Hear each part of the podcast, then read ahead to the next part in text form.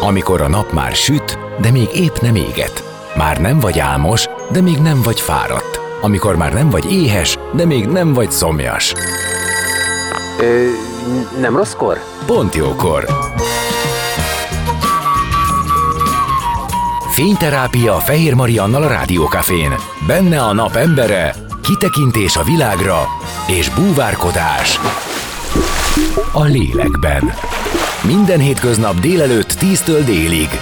Pont jókor! Szép napot mindenkinek, már is kezdődik a Pontjókor. Boros Misi a napembere, aki 2014 végén 11 évesen tűnt fel a Virtuózok című klasszikus zenei tehetségkutatóban, ahol korcsoportgyőztesként végzett. Azóta a világ legnagyobb pódiumain játszott Európában, az Egyesült Államokban és Ázsiában. Számos nemzetközi zenei versenyről hozta el a fődíjat, kimagasló tehetségét és elbűvölő személyiségét. Olyan mesterek méltatták, mint Placido Domingo és Vásári Tamás. Most 20 éves, nagyon sok minden történt vele az elmúlt években. Idén teltházas koncertet adott Kanadában, járja a világot, de ma épp be tud ugrani hozzánk, hogy meséljen magáról. Úgyhogy zene után itt lesz Boros Misi, maradjatok ti is, már is kezdünk. A napembere. Most jöjjön valaki, aki tényleg valaki.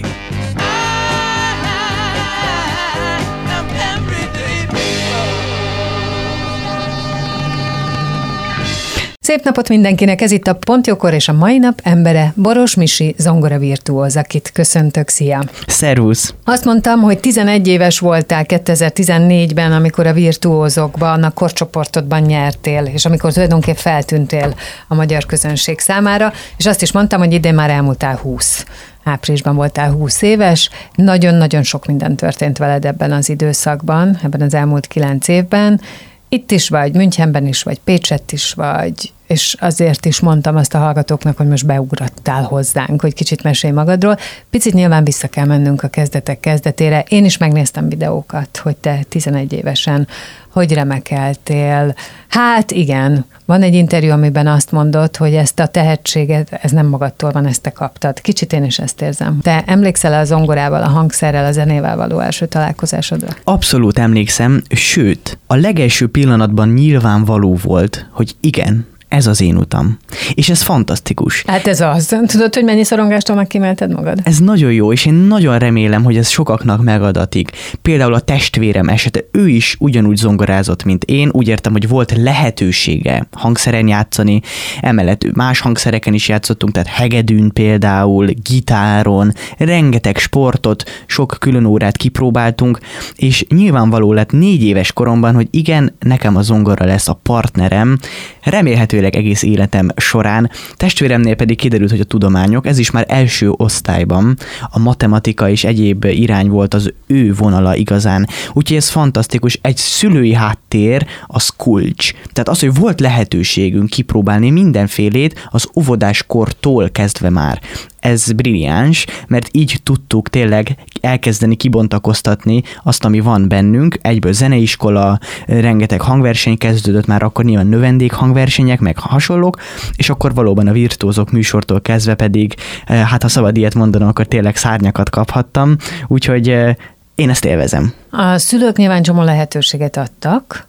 ahogy te is mondtad, hogy ez egy kulcs, a szülői háttér, és ez nagyon fontos, hogy a szülő megmutassa a gyereknek azt, hogy mik azok a világban, amik a világban vannak, és aztán a gyerek rátalálhasson arra, ami, amit ő, ami őt igazán érdekli.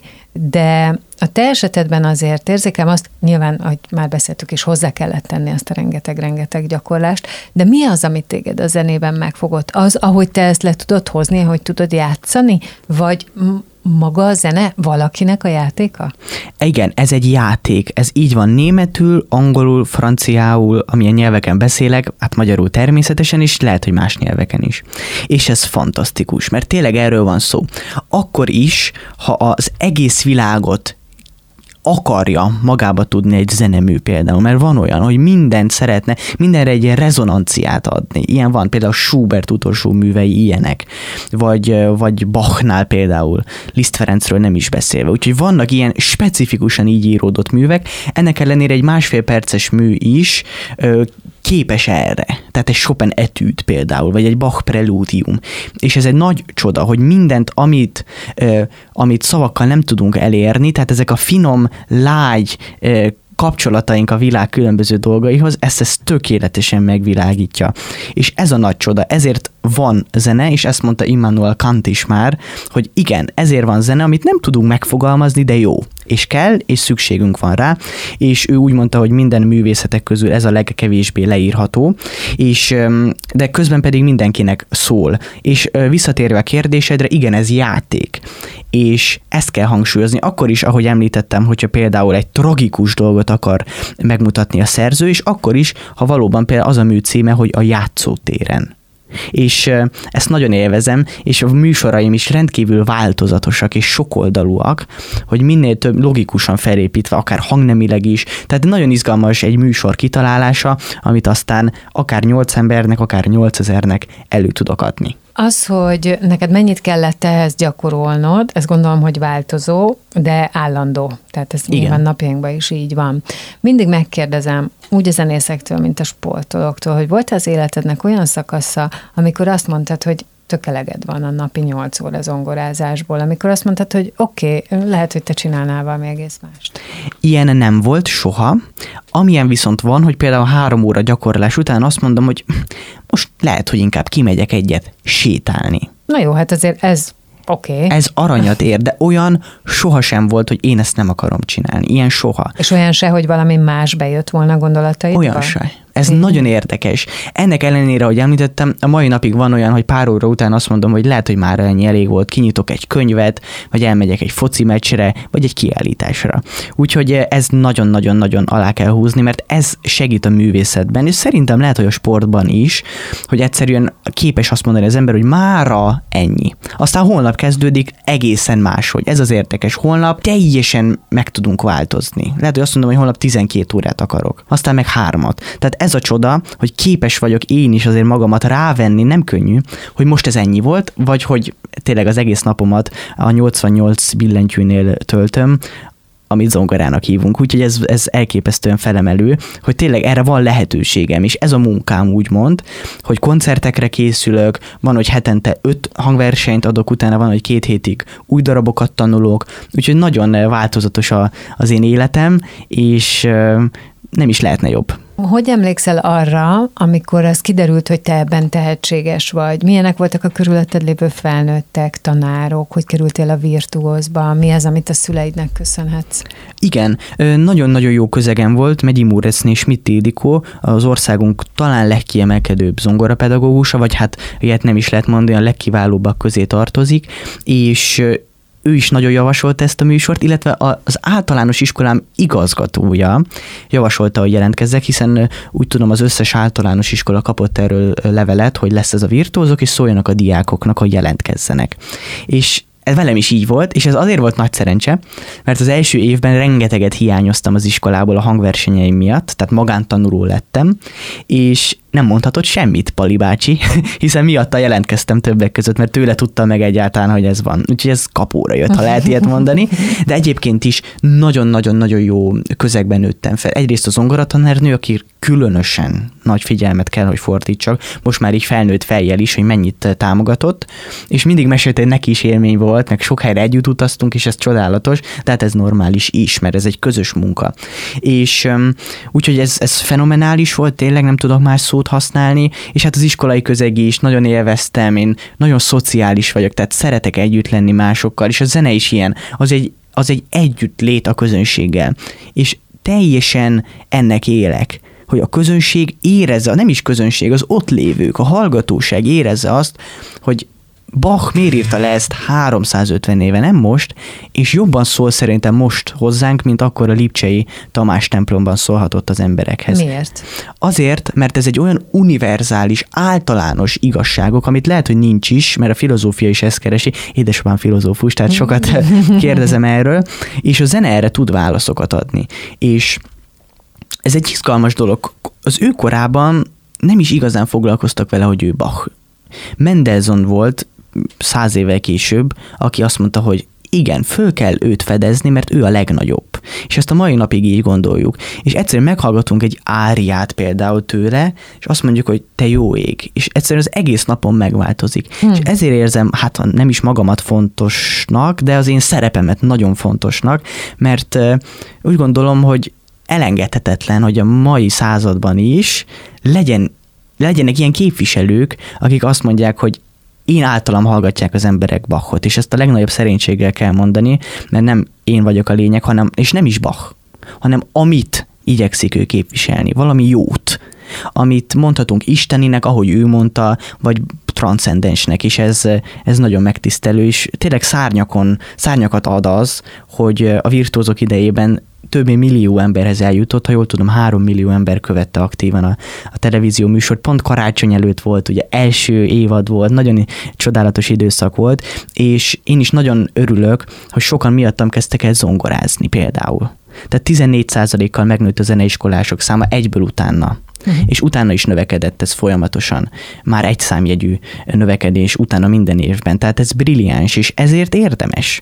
És ugyanúgy igyekszem hát, szólni. Nem, meg ez egyébként tényleg egy érdem, meg egy szolgálat a világ felé.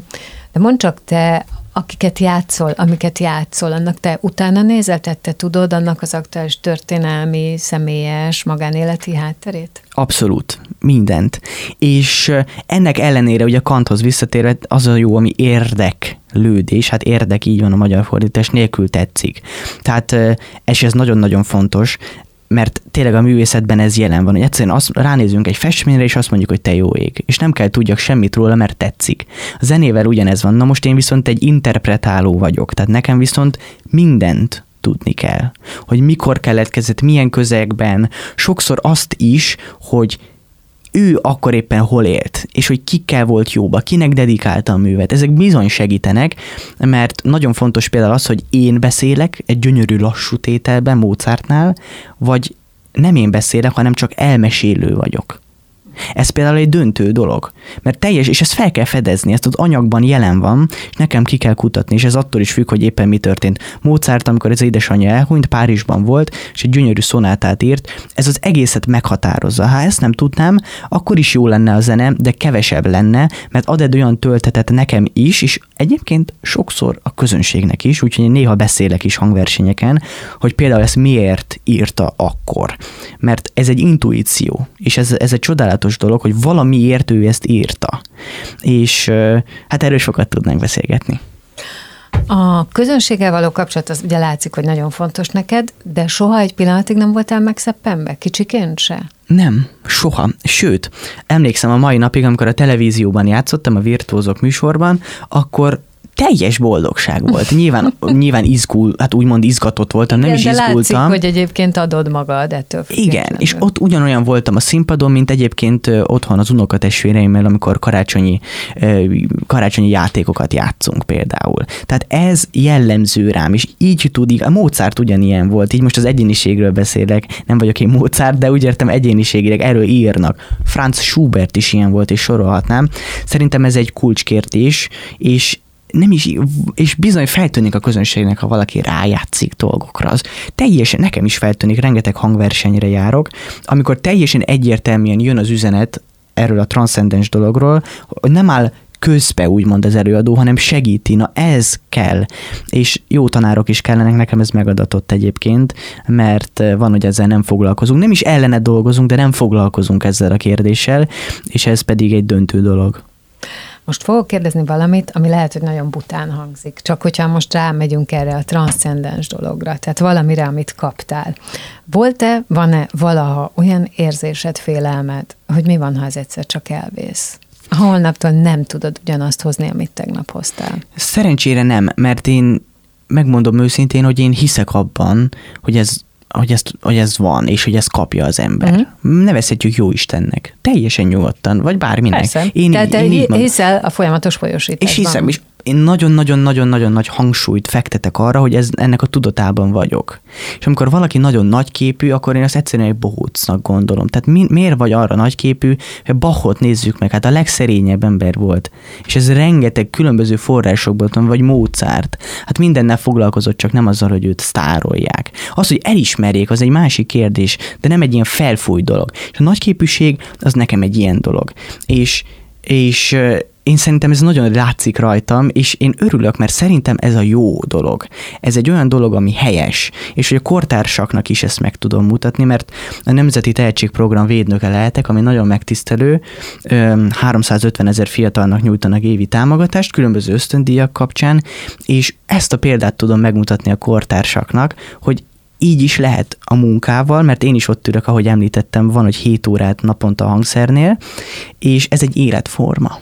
Tehát én ezt akarom, és senki nem kényszerít. És ez a jó. Szerintem olyan nincs, hogy holnapra elvész, mert, mert egyrészt ez velünk van, ez szinte hogy születés óta velem volt. Másrészt meg beleteszel mindent. Hát így van, abszolút. Tehát jó, jó, jó, azért van. mondtam, előre bocsátottam, hogy lehet, hogy ez egyébként nagyon buta vagy bagatel, de inkább ez, tudod, mi van? Ez az ember félelmeire hajaz ez a kérdés, hogy van-e ilyen, és a válaszodból az derül ki, hogy valószínűleg pont azért, amiért te ezt nagyon szereted és csinálod, hogy te ebben magabiztos vagy. Igen, és lehet, hogyha valami olyan dolgot csinálnék, ami nem ennyire nekem való, akkor lenne. És pálfordulás szerűen elkezdenék más csinálni, és az mhm. akkor úgy lenne a helyén. Szerintem ez engem most épp nem fenyeget az zongorázással mhm. kapcsolatban, de ennek ellenére lehet, hogy ilyen van, és abszolút valószínű, hogy helyén való az, hogyha valakivel ilyen történik, és ez a csodálatos, hogy tényleg kifürkészhetetlenek azok, hogy milyen út, mikor nekem is rengeteg szerencsém volt pályafutásom során. Rengeteg. Viszont ami fontos, hogy én szeretem az anyagot, amivel dolgozom, szeretem Mozartot és Bachot, és utána teljesen mindegy, minden egyéb. Amikor 11 éves voltál, és mondjuk 3 millió ember látott a televízióban, és egyébként mindenki imádott, mert te voltál a Boros Misi, a Cuki, kedves, aranyos. Végignéztem, ahogy méltatnak téged a nagy kiválóságok, de nem csak méltattak, hanem így imádtak. Akkor azután, amilyen élet következett, azt nyilván nem tudhatta senki előre. De ki és hogyan volt a te segítségedre abban, hogy tényleg ne történjen meg veled az, hogy elszállsz, hogy rossz helyre teszed magad, hogy nem tudod feltétlen kezelni a limuzint Franciaországba, vagy bárhol, ami érted jön a hangversenytermet, ahol, ahol, ahol mindenki téged ünnepel, ez nem biztos, hogy egy 11 éves gyereknek így kell tudni kezelni. Édesapám Boros János, és édesanyám Orbán Jolán. Mindketten két lábbal a földön? Teljes mértékben. És ők semmi más nem csinálnak, mint a szakmájuknak élnek, meg hát a gyermekeiknek. És ez nekem is iránymutató. A filozófiának és az irodalomnak. És reggeltől estig jár a fejük ezen, nekem ugyanígy a zenével, mindig is ezt láttam. És engem sem érdekel semmi más.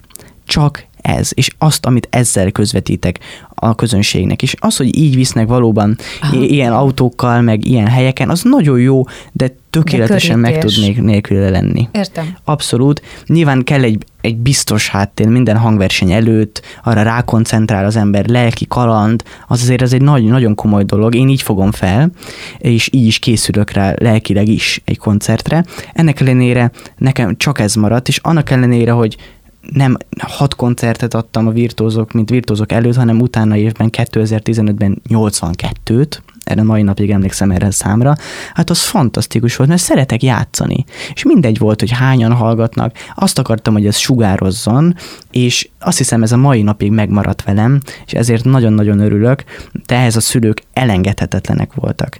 És pont most jöttem be a stúdióba, és itt is mondták, hogy de szeretnek, és ez nagyon jó, egy család, most itt kint az utcán. És mondtam, hogy nagyon jó, és hogy nézzék a következő évadot a virtuózokba, és jöjjenek koncertre, és ennyi. Tehát ez nem rólam szól, hanem arról, amiért vagyunk, és amiért az a 2000 gyermek jelentkezett az első évadban. És ez sok területen így van, de a zene azt hiszem nem is kiemelten, de azért elő van a listán, amire szükségünk van. Innen fogjuk folytatni a beszélgetést vendégemmel Boros Misi zongora virtuózzal. A napembere. Most jöjjön valaki, aki tényleg valaki.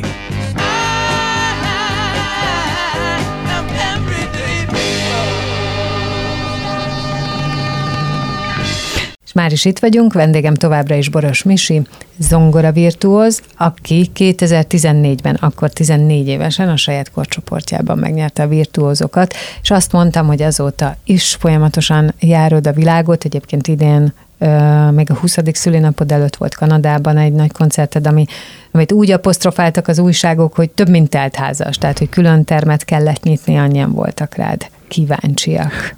Igen, ez izgalmas volt, így még soha nem jártam.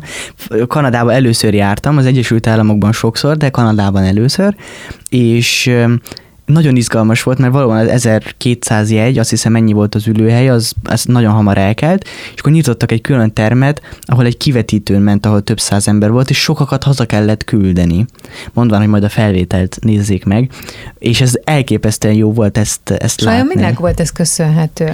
Az ottani magyar közösség az, amelyik ennyire Töredéke most... volt a magyar közösség, kb. 15 10-15 százaléka, a többiek pedig kanadaiak voltak.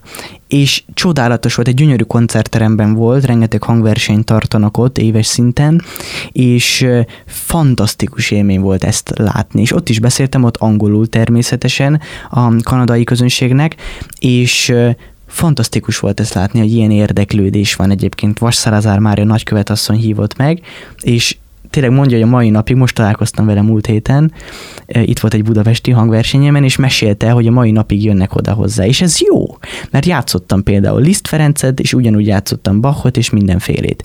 És ez érdekli az embereket, és érdekelt őket, hogy, hogy még nyilván a kanadaiak nem feltétlenül hallottak rólam, ami annál jobb, mert teljesen újonnan érkeztem oda, és hihetetlen érdeklődés volt, és ezt én magam is nagyon megérintett, és remélem, hogy visszajutok oda, most épp a jövő évi koncertet tervezzük. Figyelj, ezt a csoda gyerekezést, ami akkor körbevett téged, ezt te bírtad?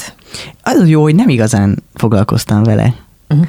Amikor ilyenek mondtam, hogy nagyon jó, köszönöm szépen, és mentem zongorázni. Uh-huh. És ez a jó, csak ez az egy, csak a szakmának, és csak ez érdekelt.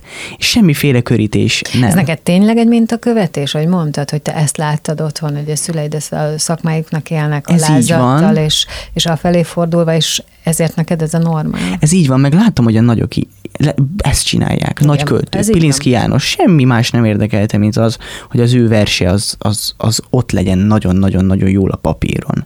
Ö, és más festőknél ugyanez Abszolút. Tehát ez az egy számít, és nagyon jó például Hanta és Simon, világhírű, talán a legdrágában adják el a festményeit magyar művészként. Szüleim jól ismerték, én is találkoztam vele párszor, és Párizsban, és mondta, hogy neki őt ez csak ez érdekel, és nem is voltak kiállítás, úgyhogy most ki sem mondom, milyen összegek érkelnek el a festményei most pár évtizeddel később. És mondta, hogy őt nem érdekli a kiállítás, őt az érdekli, hogy, jó legyen az a festmény is, hogy ő Isten hívő volt, hogy ezt képviselje. És ez nagyon jó. Természetesen most sok kiállítása van már halála után, és rengeteg helyen látjuk meg. Ez ugye alkotóművészet, tehát nekem előadóként nyilván ott kell legyen a koncertpódiumon, a mai beszélgetésen, a televízióban, tehát ez kicsit más, mert az ő képét megnézik 200 év múlva is, nálunk ez más, de olyan hatással kell lenni az emberekre, hogy tényleg ki, évtizedek múlva is, is erről beszélnek, és ez a virtuózok ilyen volt, és nagyon-nagyon-nagyon örülök ennek, mert klasszikus zenében ez, ez nagyon ideje érett volt, főleg, hogy itt van nekünk Kodálytól kezdve Liszt Ferenc át Bartók Béla, és a világon mindenhol játszák őket, de úgy, hogy Japántól elkezdve az Egyesült Államokon keresztül mindenki hallgatja őket is. Nincs olyan koncertkalendárium, például Tokióban, hogy ne legyen komoly Bartók interpretáció többször is. És ez fantasztikus, mert tényleg olyat képvisel, amit a versek kell azért meg lehet, meg a különböző művészeti ágakkal, de mással nem igazán, és ez csodálatos. Például a gyermekeknek sorozat, ahol a falunak a szépségeit írja le. Úgyhogy már New Yorkban volt, és ő is visszatekintett erre, hogy milyen csodálatos ez. És még sorolhatnám. Azt mondtad, hogy nagyon izgalmas egy műsort összeállítani ennek egy kicsit a rejtelmeibe vezess be, hogy amikor készítesz egy műsort, mondjuk magyar közönségnek, akkor hogyan, mire alapozva rakod azt össze? Egy részt a műsor eleje rendkívül fontos, hogy hogyan kezdődik. Erre jó egy Bach preludium is fúga, ami akár nagy nyitány, szintén egy, ilyen, egy overtűr, ahogy mondják, tehát egy ünnepi nyitány például nagyon jó. Barokk zene Nagyszerű. Vagy Chopin keringők, ami rögtön megadja az alaphangot. Utána természetesen jöhet egy nagyobb falat, úgymond, akár hosszúságban is, sokszor szünet van, és a második részben pedig egy hosszabb művet szoktam előadni, akár lehet egy félórás nagy Schumann mű, vagy, vagy bármi egyéb, nagyobb lélegzetvétel, és az első részben pedig, ahogy mondtam, egy jó nyitány után, akár egy klasszikus szonát, egy Mozart, vagy Beethoven, tehát nagy, és hangnemileg is fontos egyébként egy műsor, ami vezeti a közönség fülét, és észre se veszik, de jó. Ilyen például, hogy első darab mondjuk ámolban van, utána a C-dúra párhuzamos, és mindenkinek, és egyszerűen jó. És úgy kell egy koncertműsornak lennie, hogy egy nagy egész lesz. Olyan, mint egy jó vacsora adott esetben egy előétel, és főétel, és aztán egy desszert. És az egész normális, tehát tetszik, és nem össze-vissza. Nyilván lehet korok szerint is, ahogy épp most az előbb mondtam automatikusan, de nem is feltétlenül lehet egy szerzőtől, és vannak olyan párosítások, amik nem működnek egyszerűen. Úgyhogy nagyon izgalmas a műsor összeállítás, és én évekre előre néha csinálom, mert, musz, mert muszáj is, meg nekem is jó, hogy látom, és um, élvezem, mert ez a része annak, hogy aztán a koncert az már úgy hasson, hogy mindenki úgy megy haza, hogy hű, hű, de jól esett. Mi az, ami ezen kívül téged feldob, ami ezen kívül érdekel? Tudom, hogy mondtad, hogy ez az, ami, amire az egész életedet feltetted, na de azért egy 20 éves fiatal vagy, járod a világot, nagyon sokat ö, játszol, nyilván kell foglalkozni bizonyos szempontból az önmenedzseléssel is, vagy nem is tudom, hogy erre külön stábod van-e. Mik azok a dolgok, amik még emellett számodra érdekesek? Engem nagyon érdekel a társadalmi közeg például, akár Magyarországon, vagy bármerre, amerre utazom. És pont erre jó ez a, ez a tehetségprogramos nagykövetség, amit pár év, hát tavaly, sőt idén kaptam, csak olyan gyorsan megy az idő, idén év elején, de már tavaly felkértek rá, tehát hosszú folyamat ez, hogy rengeteg helyre eljutottam, például Hagonyba. Ez Magyarország legészak-keletibb csücskének egyike. Tehát az egyik település, ami legtávolabb van például Pécstől, ahol én élek. És elmentem. És olyan fiatalokkal játszottam együtt zenét, akik, hogy mondjam, nagyon nehéz körülmények közül jönnek. És nem csak, hogy ennek hatására zenélnek, hanem erre tették fel az életüket, és jönnek hangversenyemre, együtt is játszottunk, videókat készítettünk, és a mai napig tartom velük a kapcsolatot. Na azt mondom, hogy ilyenek érdekelnek engem nagyon. És ilyen tucatjával volt, sportolókkal együtt beszélgettem ezzel kapcsolatban, uh-huh. sakkozókkal, tavaly pont Polgár Judit volt ennek a fővédnöke 2021-ben, tavaly meg Michalis Norbert például, aki meg autóversenyző, és például egy ilyen beszélgetés. És nagyon-nagyon-nagyon inspiráló. Tehát téged érdekelnek az emberek, nagyon, a sorsok. Nagyon. Nagyon. És a zene is erről beszél, például egy történetet mond el. És ugyanez, ebből én táplálkozom, és egyre jobban érdekel az én, hát egyre jobban, mindig is így volt, az én korosztályom, és hogy őket mi foglalkoztatja, és szeretnék az az ember lenni, aki miatt Bachot hallgatnak például. És Mozartot, és így sorolhatnám. Tehát ezt szeretnék én lenni, és ennek a hatása nagyon jó, mert rengeteg hangversenyemen ott vannak. És utána beszélgetünk, és azt mondják, hogy tényleg érdekli őket, és hallgatják. És ez nekem a kulcs kérdés. És te most hol tartasz a saját tanulmányaidban? Én jövő nyáron diplomázom a Müncheni Zeneművészeti Főiskolán, emellett a Budapesti Zenakadémián is rendszeresen megfordulok. Bugányi Gergely a mentorom, vele épp tegnap két hangversenyt adtam, és folyamatosan együtt játszunk, és így sorolhatnám, tehát fantasztikus támogató közegben vagyok, egy ilyen burokban gyakorlatilag, és Németországban is sokat járok, itt még Svájcban lesz hangversenyem, az Egyesült Államokba is megyek, úgyhogy nagyon élvezem csinálni, és itthon is rengeteget játszom, tehát évi 40 kötél 50 hangversenyt adok, van, hogy többet is, és nagyon szeretem, mert különben kevesebbet játszanék, és ez erre a jó válasz, hogy miért adok ennyit, azért, mert ez vagyok én, aki ott van a színpadon, és egy Haydn művet játszik, és enélkül én nem, nem vagyok, aki vagyok, és nagyon élvezem ezt. Mm, tudom, hogy most több laki vagy, ugye Budapesten is, vagy Münchenben is, vagy talán ezzel kezdtük, de egyébként Pécs a te Igen. lakhelyed, vagy a szülővárosod, vagy ahol ti a szüleiddel éltek, és kötődsz is oda. Igen. Tehát amikor azt kérdeztem, hogy te továbbra is Pécsen élsz, akkor az volt a határozott válaszod, hogy igen, ja persze, hát vagyok sok helyen, de hogy Pécs az a bázis. Ez így van, teljes mértékben így van. Van egy fantasztikus hangszerem, amit ajándékba kaptam, egy csodálatos Bösendorfer, amin állandóan gyakorolok, a közeg, a mecsek oldal az csodálatos, rengeteg barátom van Pécset, természetesen a család is, úgyhogy nagyon szívesen járok haza, ennek ellenére, hogy az év egy jelentős része az az utazgatásokkal telik, meg a Németország, meg a különböző kontinensek, ennek ellenére otthon lenni nagyon jó, és nekem ez ugye lehet, mert például testvérem laborhoz van kötve biokémikus, Londonban él most, és ott mest, PHD-zik már, és úgy, ő nem tud máshol lenni, mint a laborjában, ahol dolgozik nálam ez ugye más. Az Neked is az kell menned, ha hangszereddel akarsz lenni. Ez is igaz. De például Münchenben is tudod gyakorolni, itt Budapesten Persze. is, és ez egy nagyon-nagyon jó dolog, mert eh, én szeretek otthon lenni. Érzékeled azt, hogy nektek már tulajdonképp a világ nyitva van? Igen, teljes mértékben. Amit a szüleim mesélnek, hogy milyen idők voltak, ez egészen fantasztikus, és ki tudja mi jön, ugye mindig ezt szoktuk mondani. Ennek ellenére ez csodálatos, hogy például felülök a repülőre, és leszállok például Szingapúrban.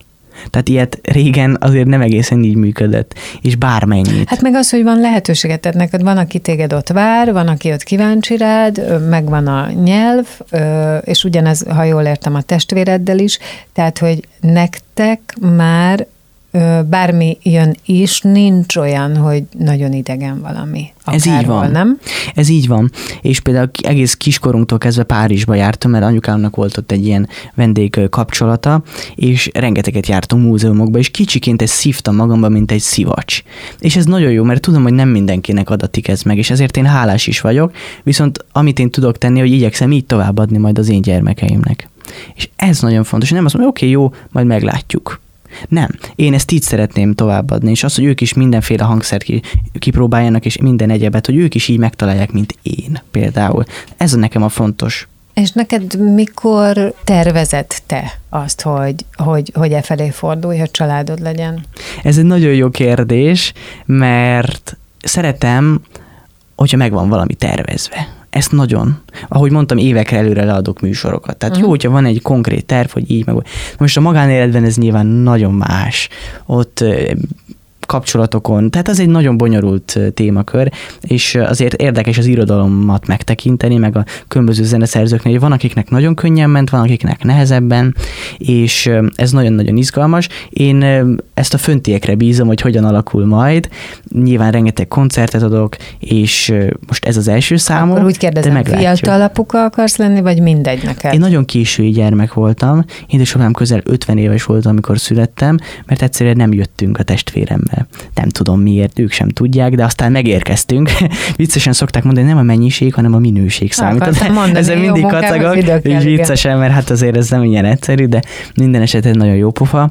Úgyhogy ha úgy lesz, én nagyon szívesen persze, meg utazni nagyon jó családdal, látok ilyen művészeket, például Lang Lang, egy kínai zongoraművész, állandóan ott van az édesanyja, úgy, mint a kis fia, azt hiszem, hogy fia van, nem lánya. És ez nagyon-nagyon izgalmas, és teljesen jól Tehát neked működik. tulajdonképpen mindegy. Abszolút így van.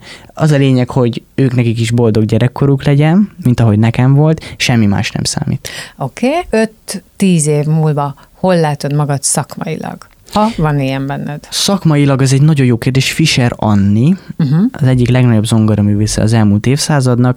Kérdezték tőle egy velem egy idős korában, meg aztán 70 éves korában, hogy mi változott. És azt mondta, hogy semmi, de minden ugyanúgy maradt, mint akkor, minden darabot ugyanúgy játszok, csak minden kicsit gazdagabb lett. Szeretném, hogy ugyanígy legyen velem is, hogy ne változzon az alapkoncepcióm, ez a fajta lendületesség, és, és úgy érzem, hogy sok energiám van, és a színpadon ez szerintem sugárzik. Na ez nem szeretném, hogy változzon, viszont nyilván, ha gazdagszik különböző élményekkel, akkor ez, ennek ne legyen semmi az útjában. Úgyhogy ezt szeretném, hogy így legyen tíz év múlva, mint várhatóan, ha úgy alakul, akkor 80 évesen is, majd a Zeneakadémián, amikor játszom. Úgyhogy ez egy izgalmas életútnak ígérkezik, aztán meglátjuk, de ez az egy vagy, ami számít a karrier kapcsán, hogy mindig így maradjon, ahogy most van gyakorlatilag. Hát akkor nagyon tartalmas 60 évet kívánok neked, hogy amíg a 80-ig eljutsz, és nagyon köszönöm, hogy itt voltál. Sok sikert, és remélem találkozunk még. Nagyon szépen köszönöm, hogy itt lehettem. Boros Misi zongora virtuóz volt a vendégem a Pontjókorban, ő volt ma a napembere, most zene és hírek, és aztán jövök vissza az életünk dolgaival. Maradj!